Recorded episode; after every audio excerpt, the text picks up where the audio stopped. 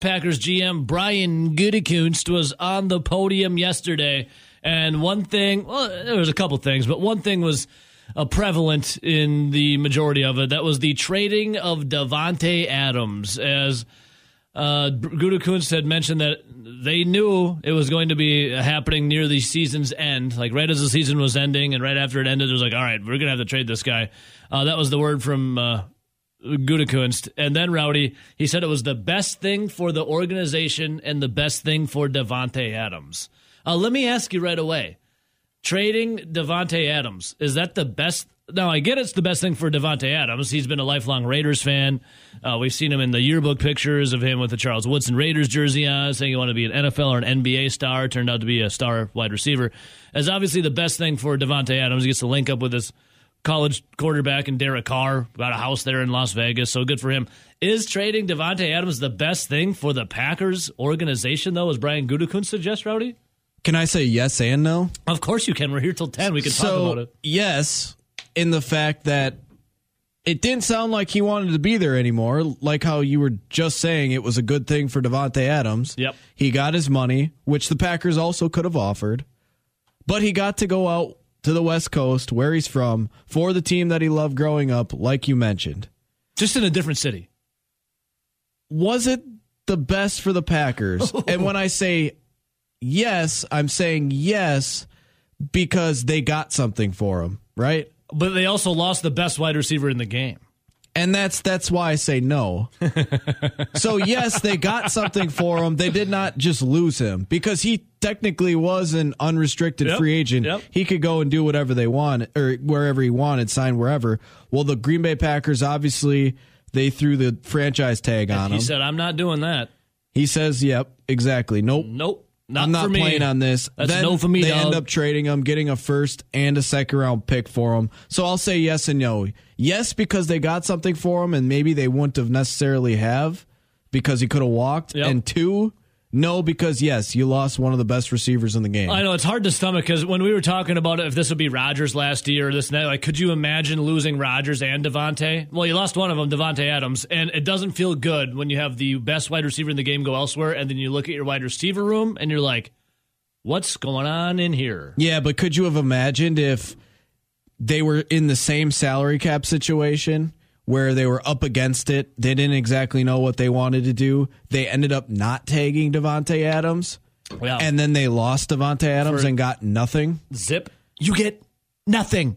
Yeah, so the, let's see here. Davante Adams uh, placed on the franchise tag with the Packers uh, before start of free agency was eating up roughly 20 million of salary cap and there wasn't a contract the team could offer him to make him change his mind for wanting to play uh, for the Raiders. Now here's the thing. So the Packers did offer him a new contract, a different contract, and it was essentially the same as the Raiders, if you believe the reports out there, and more guaranteed money. But Davante Adams, Rowdy, dead set on not playing for the Packers, and I don't think it was an animosity thing. I don't think it was a hey f you thing. I think it was a hey I have a an opportunity to play for my boyhood team. I've I've always dreamed to play for and link up with Derek Carr. Um, I wonder how that sat with everyone in the front office. Like, we have to placate towards Aaron Rodgers. Yeah, I'd say placate towards Aaron Rodgers. You got to make number 12 happy to a degree. You got to let him have kind of a say in some things to make it. I mean, he was very, you know, boisterous about that uh, two seasons ago.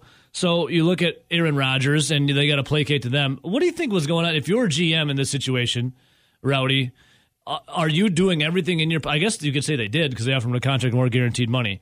But at the end of the day, are you are you literally thinking to yourself like, "Hey, it's just this is business. This is part of doing business. You sometimes you gotta let know when to hold them and know when to fold them, Rowdy. Like, could you imagine being Brian Gutekunst in this situation, trading away your best player? Well, it's hundred percent it's business. We've talked about how on both sides it's business. If you're a player, you have basically two things on your mind: getting paid and winning championships if you're a front office, you basically have one thing on your mind. it's winning a championship and making sure others get paid. Well, we've talked about uh, just in general with the NFL. Once you start to see a guy start to decline or start to slip, yeah, it's a cutthroat business.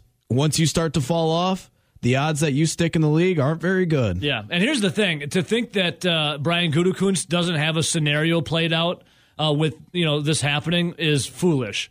If you are to his stature or just anyone in a professional rank in a professional sport, i.e., a GM, if you don't have multiple plans planned out for like what if scenarios and this and that, then I don't know how you got to that position uh, for your job to begin with. There's no way they go in blind, right, Rowdy? There's no way they go in blind to be like, oh, I, I was totally caught off guard that Davante Adams left. There's no, there's no way that they did not have some kind of plan uh, for it. And if they were caught off guard, my God, they got a plan real quick because they did get something nice for Davante Adams, a one and a two coming up here. So would you say like if Gutekunst and the Packers front office got nothing for Davante Adams? Uh, then I would say they did not have a plan. exactly. they they they went into that with Davante Adams expecting blind hope. Yeah, expecting him to sign back. Mm-hmm. That that would have been the plan if they got absolutely nothing for him. Yeah. Instead, they get the first round pick, number twenty two, and the second round pick, number fifty three. Uh, that's what the Raiders give to Green Bay, and uh, that gives Green Bay four picks in the first fifty nine of the draft in April, which starts on uh, Thursday night, the twenty eighth. So starting to get closer. It, it's we're less than a month away. What you, you kind of go March through? 29th. Yeah, you go through March Madness, and that gets over by what next Monday, less than a week. Yep. Then you have Brewers opening day later in the week. Then the next big benchmark for uh, sports is the NFL draft. Remember, remember when the world shut down, Rowdy, and all we had was the draft. Yep, It was and supposed to be in Vegas, and then it was on what Roger Goodell's living or basement. but then if you remember, it was like, okay, well, what's baseball going to do? Oh, they're going to push it off till hopefully sometime in the summer. Then it was like all of April was strictly draft. Yeah, And then after that, from May, June until the end of July, there was nothing. there was nothing. There was marble racing and some Korean baseball, but other than that, nothing. Yeah, it feels good. Now we'll talk some draft coming up here because there's uh where it's going to be. The Packers not only lost out on keeping Davante Adams, but also lost out on the 2024 draft. We'll get to that uh, a little later. Uh, I wanted to have some comments here from Brian Gutekunst talking about you know Davante and when they knew they were going to have to move on from Davante. It had to be a hard pill to stomach, right? Best player, best wide receiver, I should, uh, should say, arguably. I don't one or two, and he says, you know what?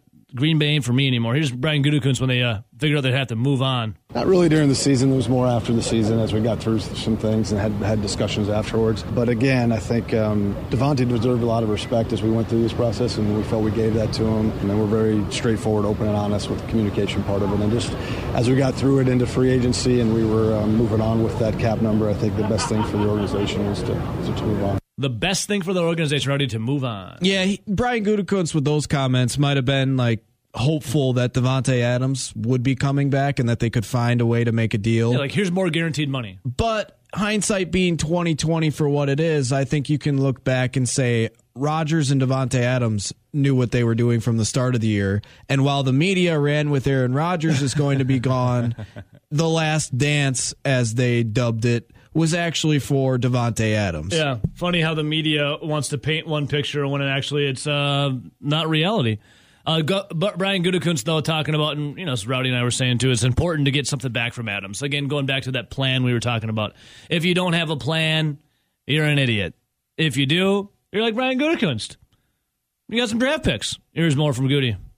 Well, certainly getting something back, you know, that could, could help our football team was very important. Um, so you never really replace a guy like Davante Adams.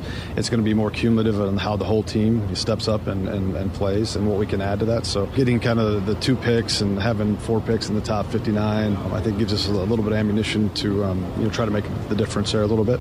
Little ammunition out. I think they got a lot of ammunition up there for the draft upcoming here. Yeah, we'll see how much they go into draft night with, though. Yeah. Uh, t- t- is today the last day of free agency? When's the last day of free agency? I have to go look at that. I think free agency continues until the, or what? wasn't forever. there a last date? Wasn't there a last day today? Um, I must be thinking of something different. All right, whatever. So here's more from Brian Gutekunst talking about uh, they had other things they wanted to do, and Adams on the franchise tag kept them from doing those things. It's like everything. I talk about the dominoes all the time, and there were some dominoes that uh, were important to us. That uh, if we continued down the road we were, it was going to be difficult to, to put the team we wanted to put around um, Aaron and everybody. So I think uh, it, two different situations, but um, you know I, we wish him the best. Yep, always wish him the best. But now they talk about how with Adams gone, they have flexibility with that salary. Some of these things happen that maybe we wouldn't have been able to do, and so I think we have more flexibility now than we would have. But it, we're still not, you know, we're not footloose and fancy free with that. But at the same time, I think we have some flexibility that if the right player was there, we could acquire him. And I don't, I don't feel like we have too many restrictions. We're not there. footloose and fancy free.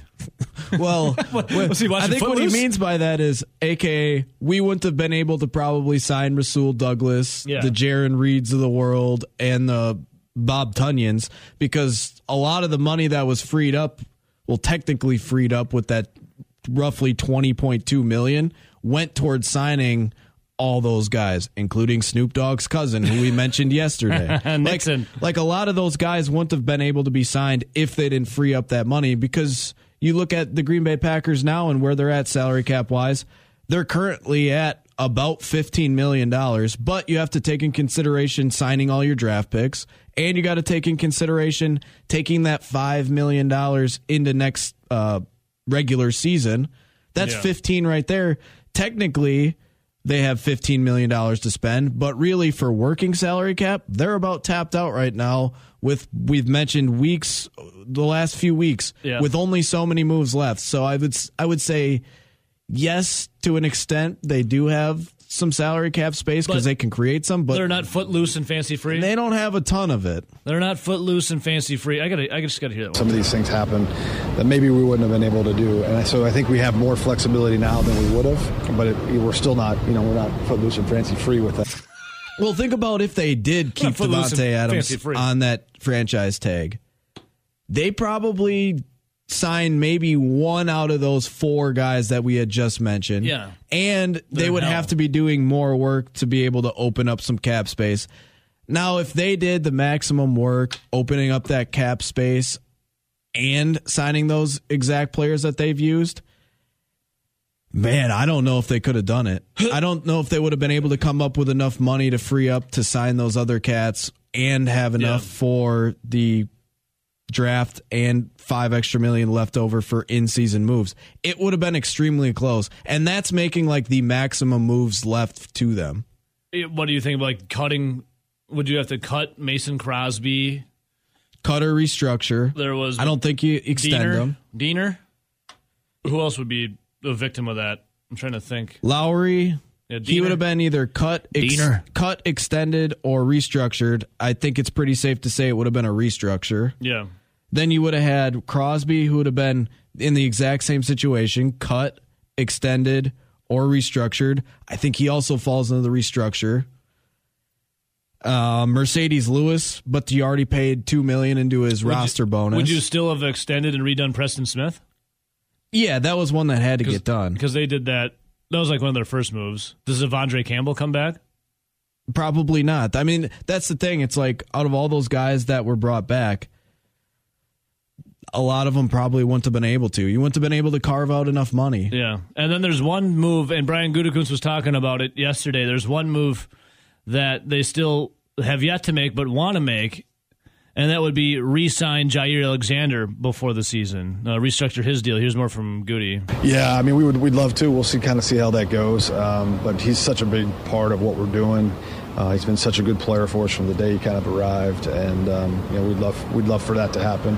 Um, certainly, we've been in communication with uh, his representation, and, and we will continue to be as we go we go through the year. Yeah, so he's entering the final year of his rookie contract, due for a new deal. Uh, you know, Pro Bowl cornerback, dude's a baller. Alexander, great 2020 season, pair of interceptions, NFC title game against the Buccaneers, if you remember correctly. Off to another good start till that shoulder injury week four, which sidelined him the rest of the year.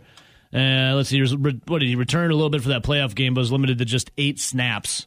So the Packers definitely had some injuries uh, near the end there, and you know the, the defense played their friggin' lights out against the Niners. It was the offense and special teams that stunk. So getting Jaire Alexander back on a new deal would be pretty nice. And we've talked about this yesterday and last week. We're both right, Rowdy, surprised that they haven't gotten this done yet. It's like let's let's Yeah. go. What are we waiting on? Not here? exactly sure unless they're waiting on having like deals in place Mm-hmm. where it's like, hey, we're going to sign this guy and we're going to sign that guy. We just have to announce that uh, we have Jaire Alexander. But again, I don't know why you would be holding back on that. Yeah, unless his camp is holding back. I, I don't know. M- More will be revealed on all that front. So nice to see Brian Gutekunst on the podium yesterday. Uh, the UW La Crosse product doing it and doing it well when it comes uh, to being the man for the Green Bay Packers. Excited for the draft, man. Um, I, have seen the mock drafts started to come out already. You've been seeing the mock drafts coming out, Rowdy? Of, uh, I've been looking at it very, very briefly. I've been seeing mock drafts from all the. Uh, not the big check, not the big J's and the blue, like a lot of like the fan sites and stuff. People just losing their minds. It's like, man, you put so much time into these mock drafts just to maybe get the first pick right, and that's about it. So mock drafts coming out full force. Yeah, so I'm not I, talking about the first pick for the Packers. I'm talking about first pick in the NFL. We were briefly talking about um, all the players that they can still manipulate their uh, roster status to come up with more money, yeah. and I think if they do what I think they would do for all those players, the most they could carve out is about 19 million. Oh yeah, and they're right around the salary cap now, so 19 million would be the max. Uh-huh. Davante was worth 20.2. Yeah, so he had to go. If they wanted to keep all the every single player that they have currently signed this offseason, he had to go. Now he's just uh, another guy in the way. Green Bay Packers to Las Vegas Raiders. Hurts. And we have a question here from a guy, Victor Fernandez. Who is going to replace Davante Adams? That, my friend, is the million dollar question. Well, I think Goody said it no one's going to exactly replace him. They're going to do their best to supplement yep. multiple players to try and fill the role. No one's ever replaced in Green Bay. We carry on. Their memory lingers, but we soldier on. Wisconsin Badger football. Spring practice. This will be their fourth practice today. They go Tuesday, Thursday, Saturday. So they had three last week, and they'll uh, kick off their practices uh, starting today, then Thursday, then Saturday. But the running back room uh, met with the media yesterday. And there are some interesting factoids coming out there. Some players already hurt. And Rowdy made this comment in the uh, office yesterday, and I, I chuckled. Ches, or not Ches excuse me, Isaac Guerendo will not be uh, taking pra- uh, practice, spring practice over the next month. Yeah. He has uh, got a ligament tear. In Bra- his foot, right? Yeah. Brady Schipper is unknown, but he's out. His, his injury is unknown, but he's out. So all the work is going to go to uh, Braylon Allen, Julius Davis, Jackson uh, Acker, and then you get a little bit. Um, uh, Chez Mellusi is there, but he's coming back from his didn't Zach ACL out injury. He's a fullback. Acker. Oh, I think he did have a position change. Yeah. So the running back room, the running back room, but running back room a little light. I'm gonna have comments coming up here. and We got to talk about the new running backs coach because some players made some interesting comments uh, about the new coach that is in town here. I mean, the most uh, interesting uh, comment came from a guy who doesn't get a lot of snaps. Who? Julius Davis. Oh, there, Mellusi had an interesting one too about Al Johnson, the new coach. I must have missed that one. I, I just saw Julius Davis's quote. What'd he say? He's like, "Well, I didn't. We didn't know if we could trust him when he first got hired, but then we figured since Coach Chryst trusts him, we should." Oh yeah, I did see I'm that. Like, I'm like, what? Mellusi said something similar to that as well. Yeah. So we'll get to those comments coming up. Um, but looking at you know Wisconsin football here, uh, we'll do the running backs room next. But they were talking yesterday, last week. Uh, Paul Chryst was about ball security and the number one, not public enemy number one, but someone that needs to be working on taking care of the ball. Graham Mertz, eleven interceptions last year. Saw that. So, I thought Rowdy brought up a good thing last week that if it wasn't for that Illinois game, we're just talking about Graham Mertz like he's another Wisconsin quarterback a guy that just hands the ball off, maybe makes a couple throws here and there, and then there's some backbreaking interceptions or fumbles. Like, sure. I have almost lost faith in Graham Mertz a little bit. Now everyone talks about, well, you got to give him time. You got to give him time. Isn't isn't he been three years in the program now?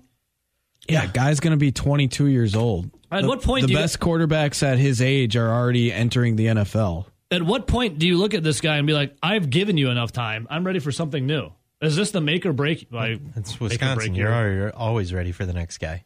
This this quarterback. I remember was, growing up, we had a guy. So it's different though, RJ. We had a we had a guy who sat two rows in front of us, who the minute uh, Scott Kavanaugh took the field was calling for Bollinger, which good call on that guy. Yeah. Um, and then the minute Bollinger had a turnover, you you could see he's like, "Where's the next guy?" Like didn't know even know the guy's name. Starts looking down the roster and didn't know how to pronounce his name, and for like a whole season just starts chanting Sorgi, Sorgi, Sorgi. I'm like, You're not saying it right, bud. Sorgi.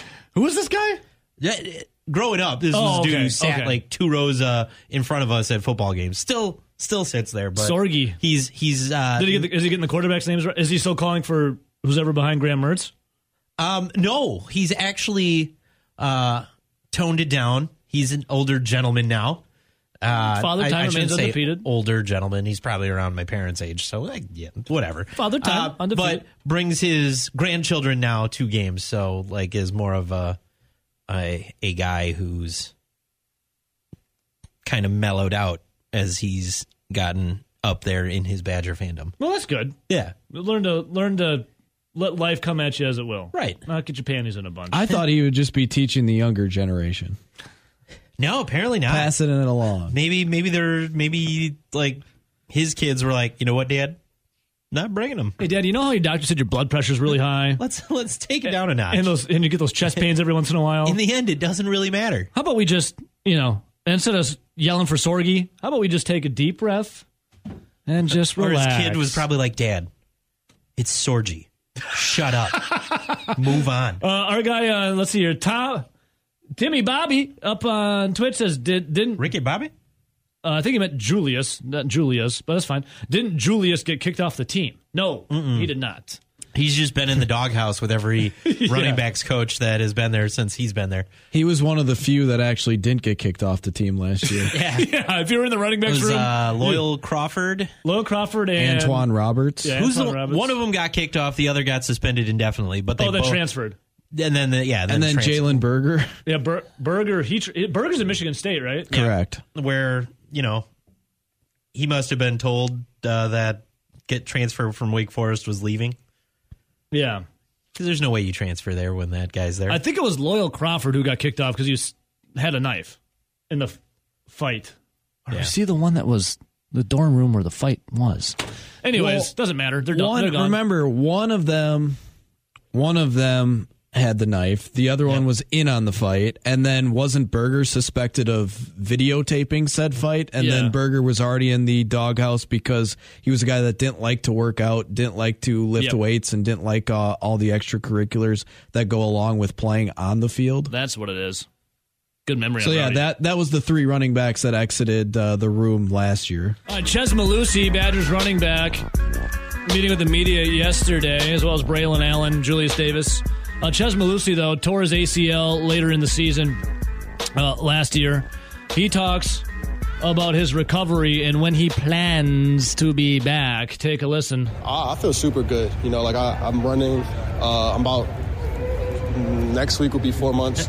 So you know, I, I just been attacking it. Like the goal is to be available September third. So The goal is to be available against Illinois State. I did see a Jake Kocorowski tweet Coco? talking about uh, Chez Mellusi and the fact that he said he's about 60%, he thinks, right now, yeah, which four months, 60%. That's That's that's kind of like on pace for the seven month Adrian Peterson, but I'm gonna I'm gonna pump the brakes on that.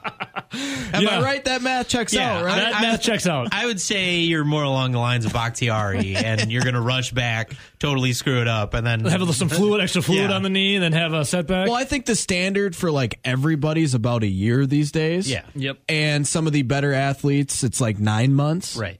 And then there's Adrian Peterson. Who's the outlier? who's the seven months, and then he's going to run for like two thousand yards. Yeah. Adrian Peterson was the anomaly and all So that. I think if Yes, you're Ches. Mellusi, you're probably really closer to forty percent if you're going to hit that nine month period. Mm-hmm. And I think the Badgers are probably hoping for more of the nine months. Yeah. So here's more from Mellusi saying he still has time and he does not need to rush of getting back. that's kind of one of the things that I kind of like after that first week when I kind of stopped feeling sorry for myself. And you know, like you, you look at situations like AP, you look at like I said about Amari Rodgers, he came back in about five and a half, six months. You know, like I, it was just kind of one of those things. Like if they can do it, why can I? You know, and I, even like I don't have to be back in six months because the season to, I, when the season starts will be ten for me.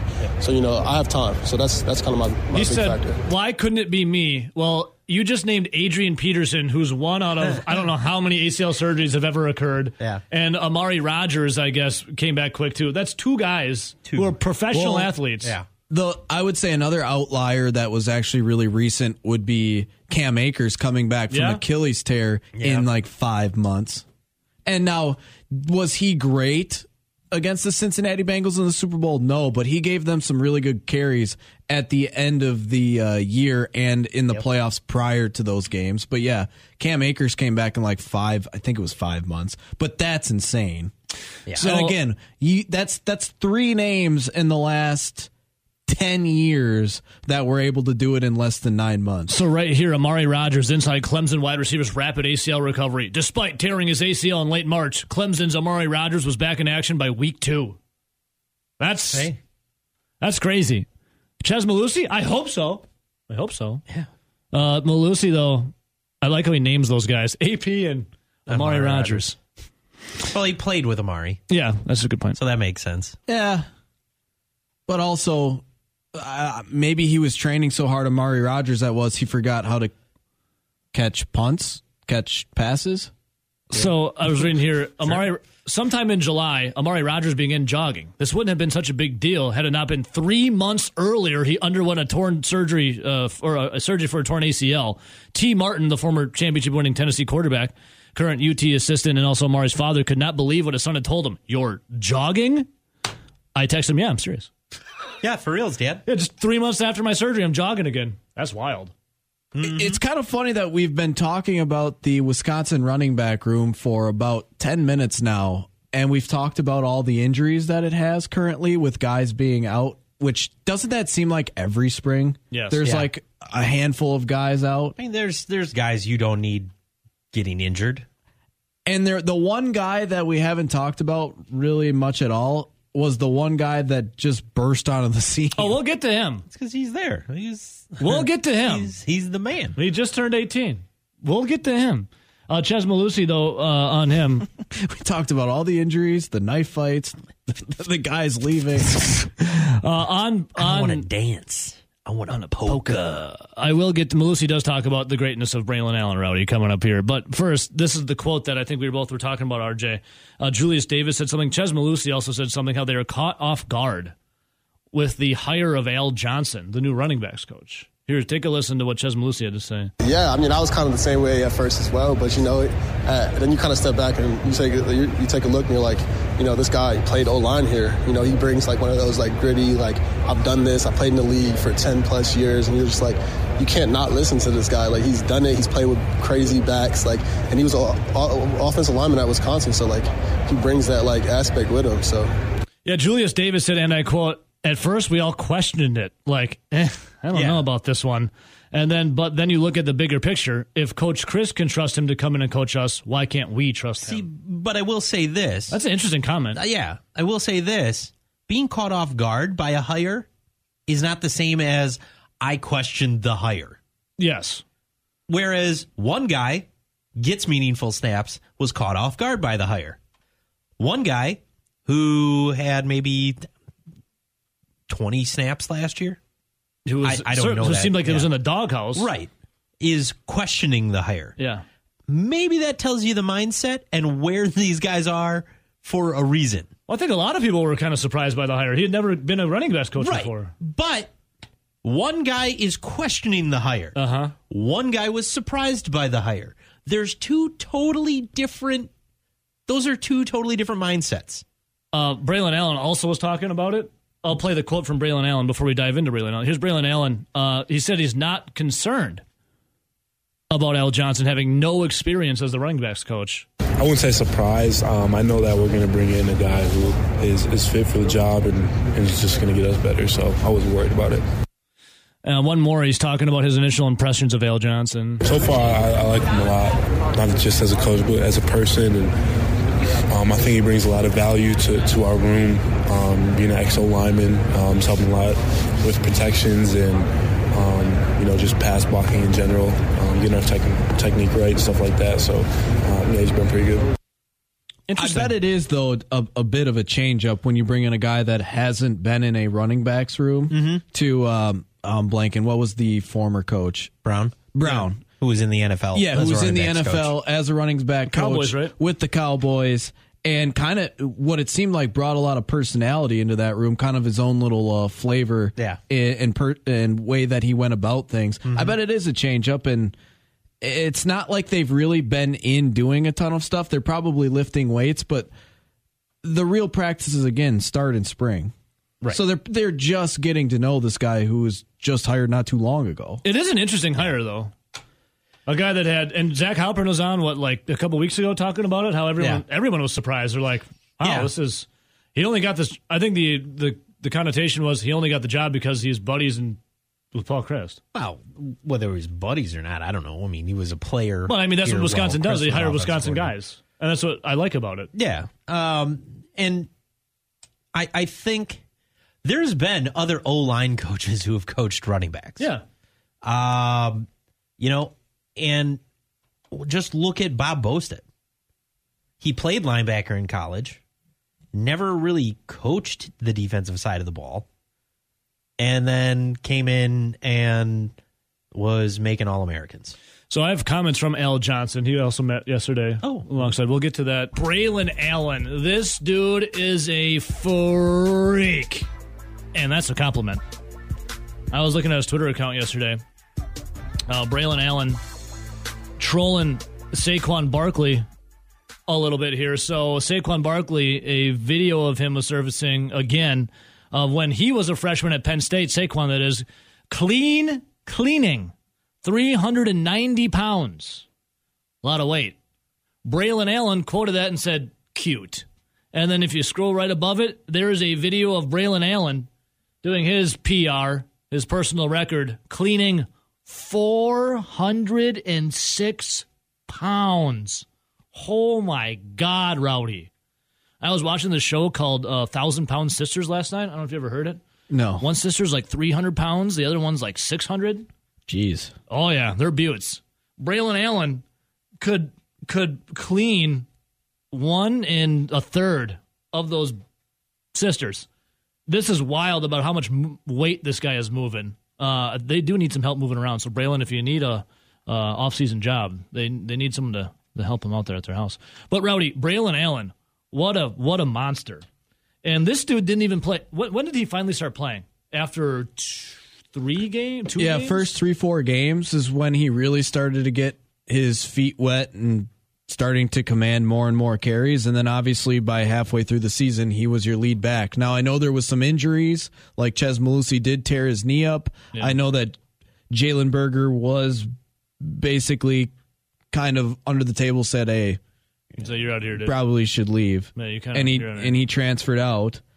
And there were some other Rendo got hurt. yeah, there were some other issues and, and injuries in that running back room where they were pretty thin for a while.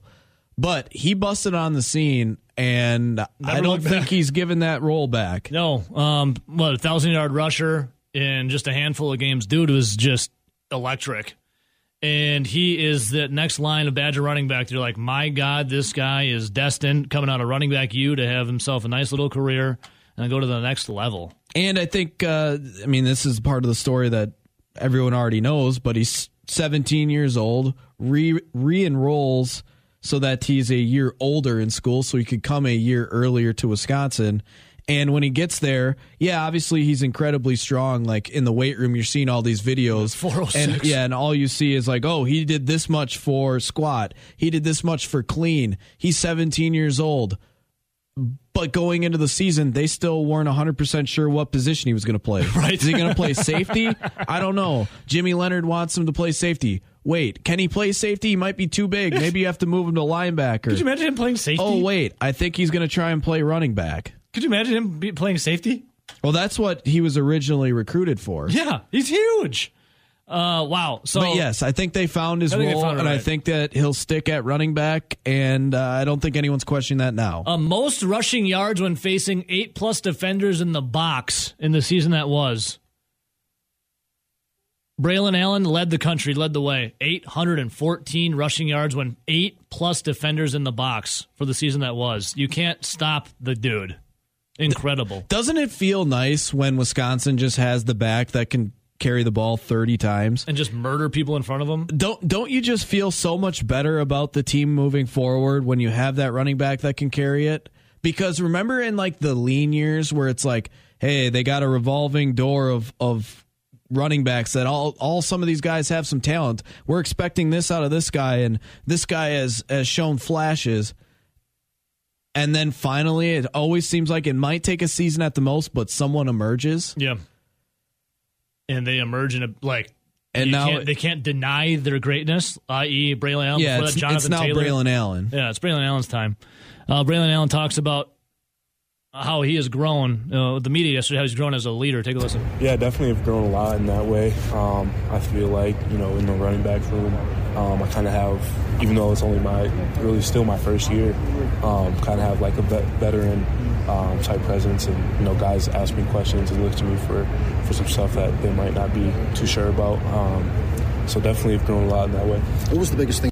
Yeah, when you got a guy that uh, I don't know, I think you would garner some respect and some interest if you're in the gym, and albeit he's young, just turned 18. If you see a dude cleaning 406 pounds, I bet you some people would be like, "Yeah, I would like to play with this guy." This guy would beat some ass out on the field. Who was it that was it? Paulie that called in and was talking about him leaving early. Yeah, yeah, I think it'll be gone. I, after. okay, if I'm Braylon Allen, I re-enlisted to go early. Right, Mm-hmm. I can do all these crazy things in the weight room. I obviously have a little bit of speed behind it as well. I play running back. Where remember how they threw because they didn't have a fall season. He had to play spring football and then Yeah. into fall, and he was kind of coming up banged up, where his ankles were sore, and His just his lower body. leg, yeah. And that's a huge increase in workload from high school football to college, and then throwing on top of that the spring to fall because he never had a, he never had a break. if I'm Braylon Allen and he's 100% going to be set at running back, I would play if I could go out after three years. I would leave after three years. For sure. I mean, he never had a break from high school to You only Wisconsin. get so many hits in a body, and at playing running back, it's less than playing quarterback. and this dude gets all the hits, and he's like, this dude is phenomenal. He is crazy good, and I would not fault him for you know leaving as soon as you possibly could. And that would be really, and since he did re-enlist and just turned 18, 18 would be his technically his second season. 19 would be his third season. He'd be turning 20 in his first NFL season in theory if he left. That's crazy. If he left after three years, but you have to. Okay, remember some of the the running backs that like the Maurice Claretts of the world. Yeah. That now Maurice Clarett was nowhere near the size of of Braylon Allen when it comes to height and weight. He was he was definitely smaller, but he knew that his time was limited. Yep. He wanted to leave. Remember, he absolutely balled out his freshman year, and that Didn't was he, when like- Ohio State ended up beating Miami Didn't he steal a bunch of stuff? in that national title game. But rem- but his body was beat up. He's like, I need to go to the NFL, and they wouldn't let him go, and Uh-huh. he had to wait another year. And then it it was well all downhill from there. And then there was drinking and some off the field stuff. But he knew that he had to get out because his body was starting to fail him. Yeah. If I'm a running back, I'm 100 percent getting out as early as I can, Oh, knowing yeah. that the money's there. No, there's no doubt about it. I would. I'm definitely leaving. Did did Maurice Clarett was he was he caught stealing stuff? What? Uh, he's I don't know about stealing, but he was a big uh, drinker. oh, that's what it was. Yeah, yeah, yeah. I know there was some stuff that was chasing some demons.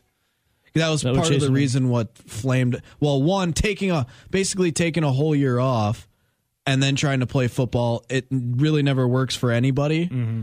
And throw on top of that, hitting the booze really hard. Uh, we got another interesting comment here, not on nudity. Uh, Joey messaged it, and you just messaged him back. Look at that. I was going to talk to. You. I'm a Raiders fan living in Wisconsin, born and raised here. My question is do you guys think the Raiders can win the AFC West with the addition of Davante Adams? Now, Brian Gutekunst, the Packers GM, was on the podium yesterday talking about how it's the right move for the organization and the best move for Davante. Well, Davante said he's going to sit off his franchise tag anyways. You look at that AFC West, though, Rowdy. My God, is that the hardest division of all football? Well, you look at what the AFC West has done. You just talked about how the Raiders acquired Davante Adams. You talk about how the Kansas City Chiefs have lost now Tyreek Hill. They also, it looks like, will probably lose Tyrann Mathieu, the captain of their defense. Uh, Denver acquired Russell Wilson. The Los Angeles Chargers have Herbert, Herbert, and he's balling. only going to continue to get better and better. Yeah. I mean, it's all four teams that you would have to say. Well, I would say three teams are on the rise, right? you would say the Chiefs are probably the only team on the decline, but they were the team that was uh, on top of the mountain in that division. Yeah. And they're still going to be a solid team. What do we know with uh, having Aaron Rodgers for the past 15 years? You got a good quarterback, you can win your division. You can. and you're going to be in it. Mm-hmm. Well, they still have Patrick Mahomes, and they locked him up, up long term. And I just messaged him back. You know, it's pretty early right now. There, there's still NFL teams that are signing free agents.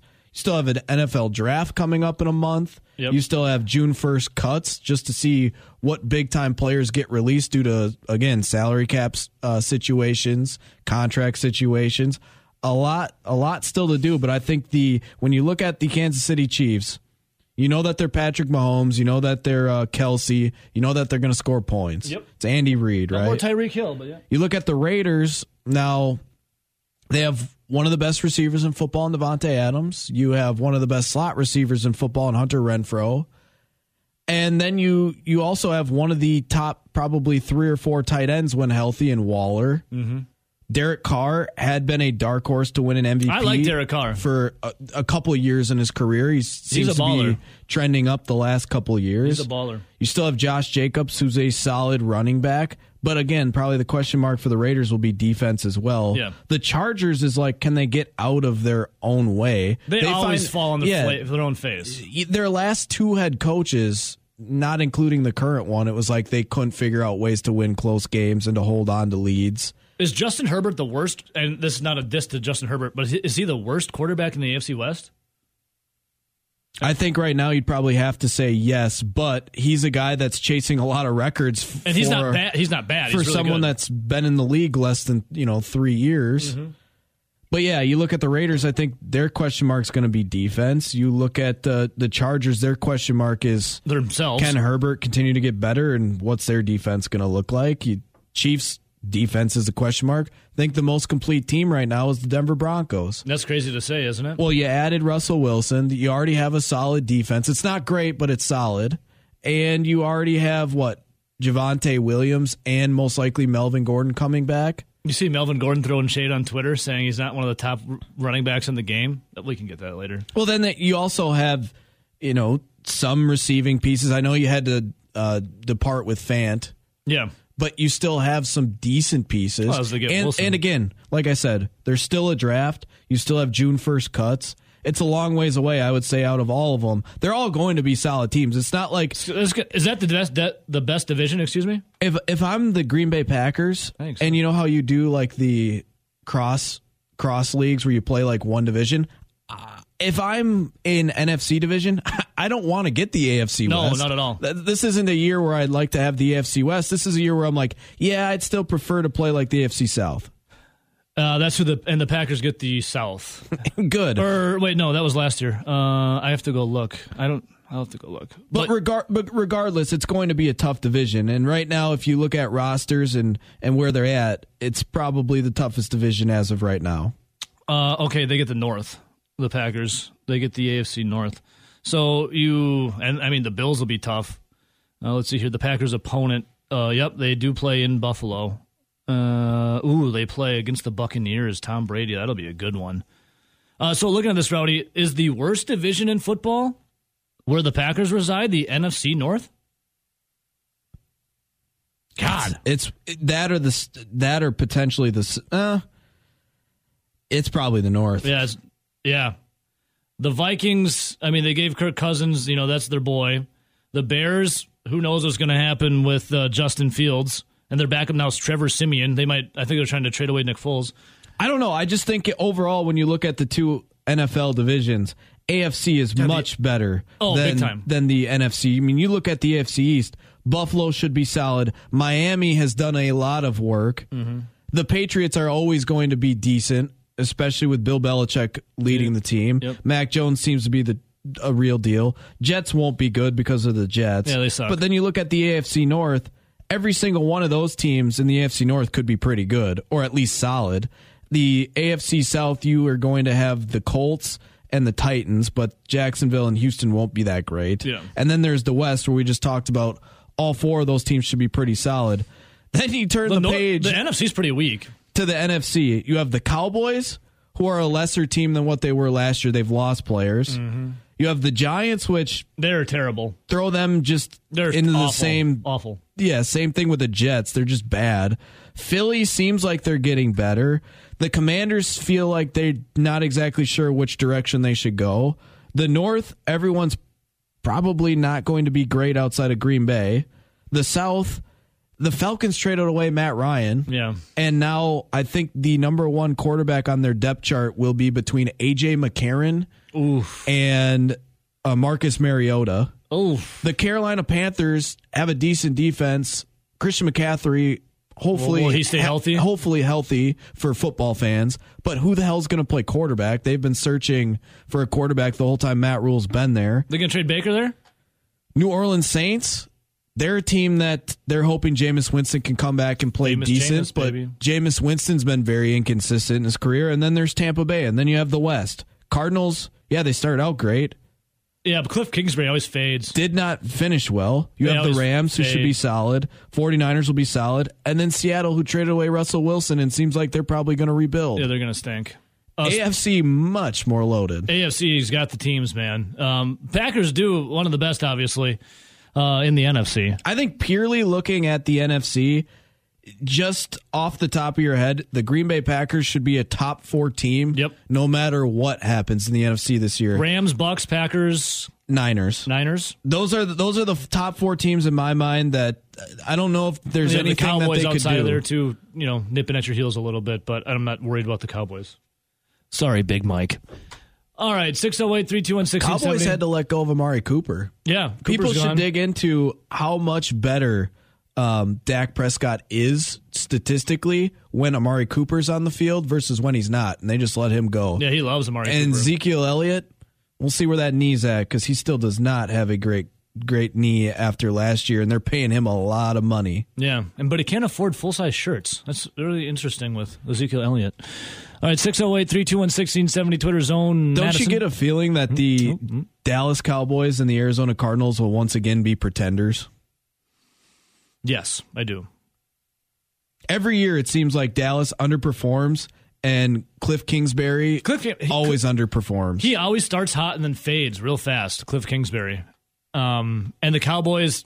I mean, they'll be they'll be thrown in your face nationally about you know they'll probably have a little run in the middle of the season, win a couple games. By the end of it, they'll be fading and fading fast. I think the big, I, I think clearly we know that Los Angeles Rams will be good because they retained a lot of players. You know that Tampa Bay will be good because it's Tom Brady. They, I know they re-signed Godwin. They're going to do everything possible by the start of the season to, uh, to comfort Tom Brady and give him weapons.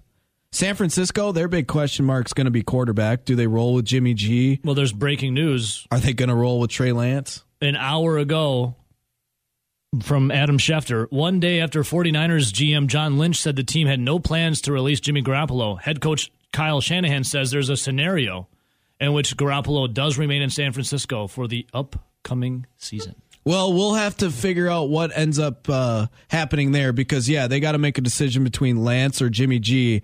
And maybe the way to follow and stay up to date on the 49ers is just to go hit the follow button on GM John Lynch's Twitter account and see if he accidentally likes any other tweets. Yeah, because he said uh, there was a tweet that was like disparaging Jimmy Garoppolo, and John Lynch liked it, the 49ers GM. Uh, afterwards, he blamed it on as he was in church during the service, he was fiddling around in his pocket, and his phone must have been on, or he unlocked it and accidentally liked a tweet while getting right with the Lord, Rowdy. Sure. Yeah, I think uh, I've had Twitter sure. for eight, nine years now, I would say. And I think I've accidentally liked something maybe two to three times in the near decade. Same. And then I unlike it right away if I accidentally do it.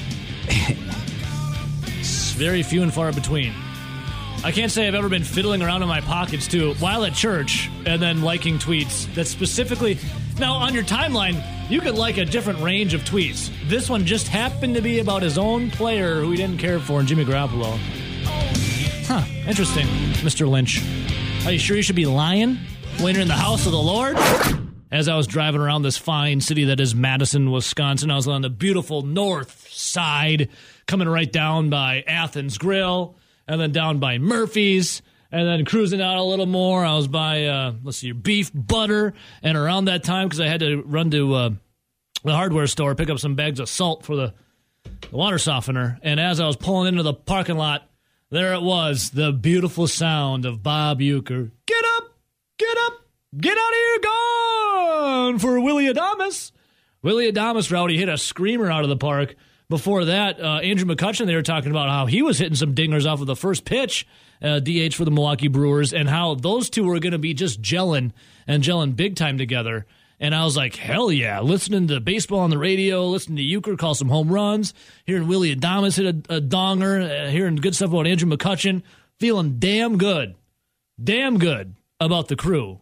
Uh, before we dive into the uh, prospect list here, Rowdy, of some of the, some reshuffling and whatnot for the Milwaukee Brewers, uh, you getting you getting fired up? We're less than what ten days away now from opening. Day. Yeah, day. nine, nine, nine days, days till opening day next Thursday. How's it feeling, man? I mean, you keeping a little tabs on the crew, obviously in spring training. They well, I told you like back in I think it was high, late February. I normally start to get pretty excited because normally by the state tournament in in wrestling, you have like your first Brewer spring training game. Yeah. Now, obviously, that was pushed back. They had their lockout, and spring training went from six and a half weeks to three and a half weeks, and now you're trying to fit everything in. I still have not really dove into it super close. Like if it was like a normal season, I'm kind of still waiting for that energy to come back with opening day. Now I'm still keeping tabs, you know, seeing highlights, checking box scores, doing kind of the normal things. Just haven't been like head over heels Yeah, for mean, the Brewers. yeah. Still kind of coming down off of March Madness and and kind of being in that in between for me. March sadness, dude. But there was one thing that I was doing when I got a notification talking about the Brewers' new prospect list because they do this every single year right before the year starts. Mm-hmm. And I kind of chuckled because I, you know, scrolled through it. I'm looking at some of the guys and I feel like as Brewer fans, we're in one of two years when we look at bro- uh, prospects. The first is where the pro- the farm system is awesome, and it's just riddled with young talent. And you you look at the the prospect list and everyone from you know Baseball America to you know insert the uh, the publication that's going to do the rankings Yeah. has them in like the top five or the top ten, and you're like super excited because you're like hearing about this guy and he's supposed to be really good, and then oh they got a power bat here, Getting jazzed up, baby. but then the product on the field for the Milwaukee Brewers is normally not very good. it's like, okay, this team's going to win 70 games. Maybe they'll win uh, 82 this year.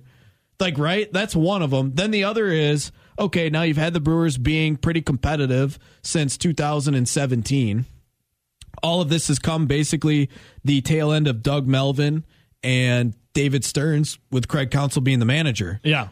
But then once you had that surprise season in 2018 and you started to kind of go all in in 2019, they started trading pieces of the prospects. Mm-hmm. And again, they're prospects. Not all of them are going to turn out. No, If they did, you'd be like the god of general managers in baseball history. Well, they start trading prospects. They make the the Christian Yelich deal. They make the Mike Moustakas deal. They start doing some of these trades in middle of the season where they're they're unloading some of these.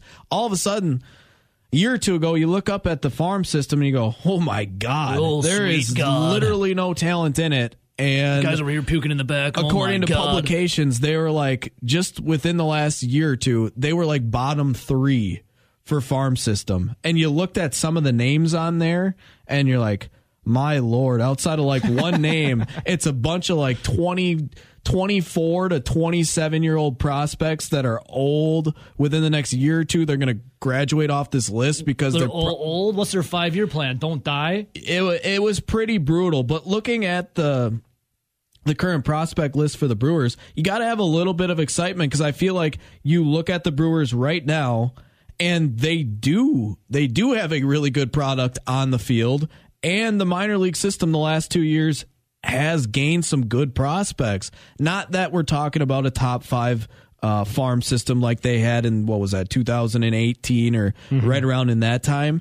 It's not that type, but it's getting stronger, and it's saying if the Brewers wanted to go out and get a piece and really go all in to win it all by uh, by 2024, they might actually have some pieces to trade. Or if you're looking to extend that uh, window when like I think Lorenzo Cain retires after this year, yeah. or some of the guys' contracts come up, you're going to have at least some options to dig into the minor league system. Okay, so the Brewers, I think it was two years ago, did not have a top 100 prospect. And oh, top yeah, one, I remember that. Top 100 prospect is obviously you're talking about all of the minor league teams.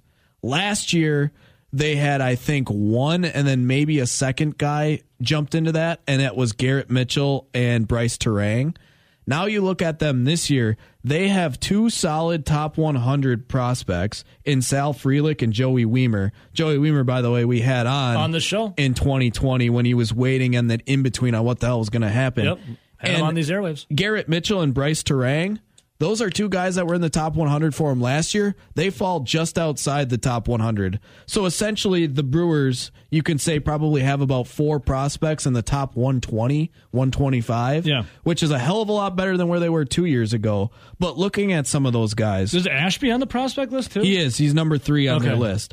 Uh, some of the big name players we'll just go right down the list. Number one is Sal Frelick. He was their first round pick. Uh, I believe that was just like a year or so ago.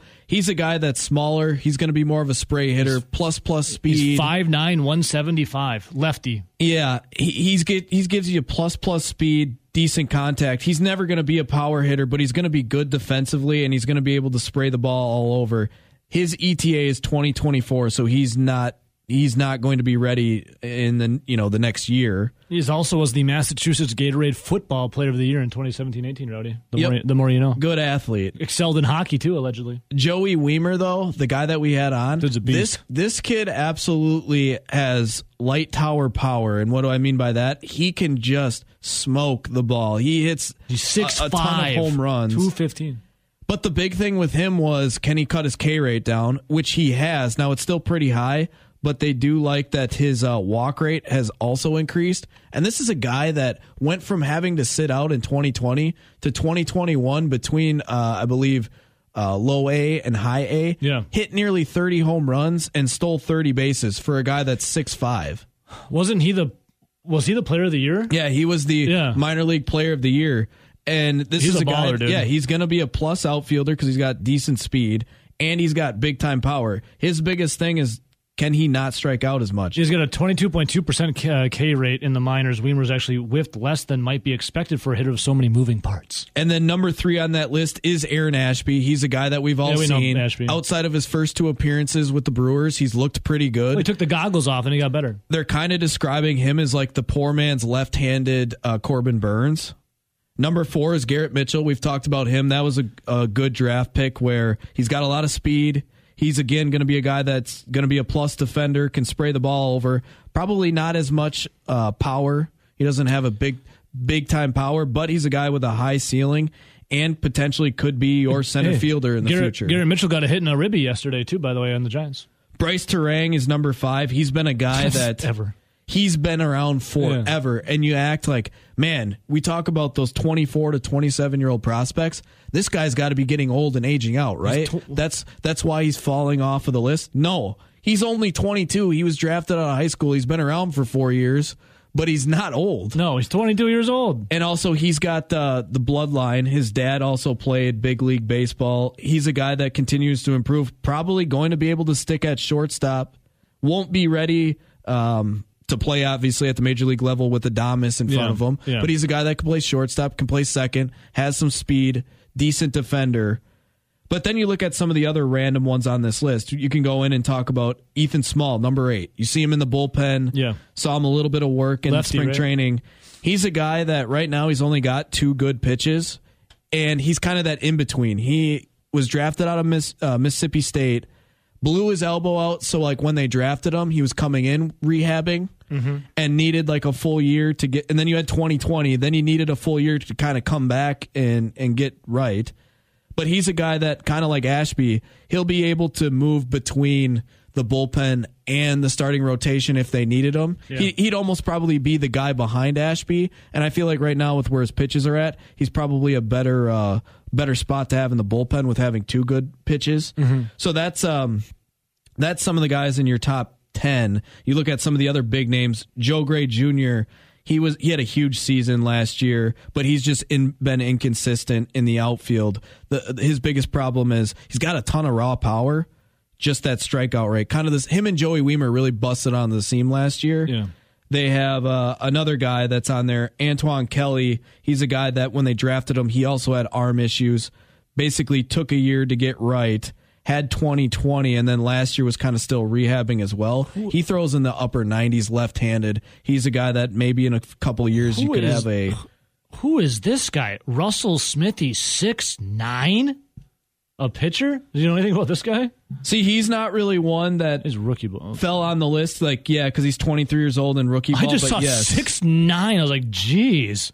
outside of that, the other bigger time prospect that you should probably know is Marie, uh, Mario Feliciano. I know I've mentioned him a couple times in the last year or so. He's probably going to be the catcher of the future once uh, Narvaez deal expires at the end of this season. He's a guy that's always been able to uh, hit the ball really well.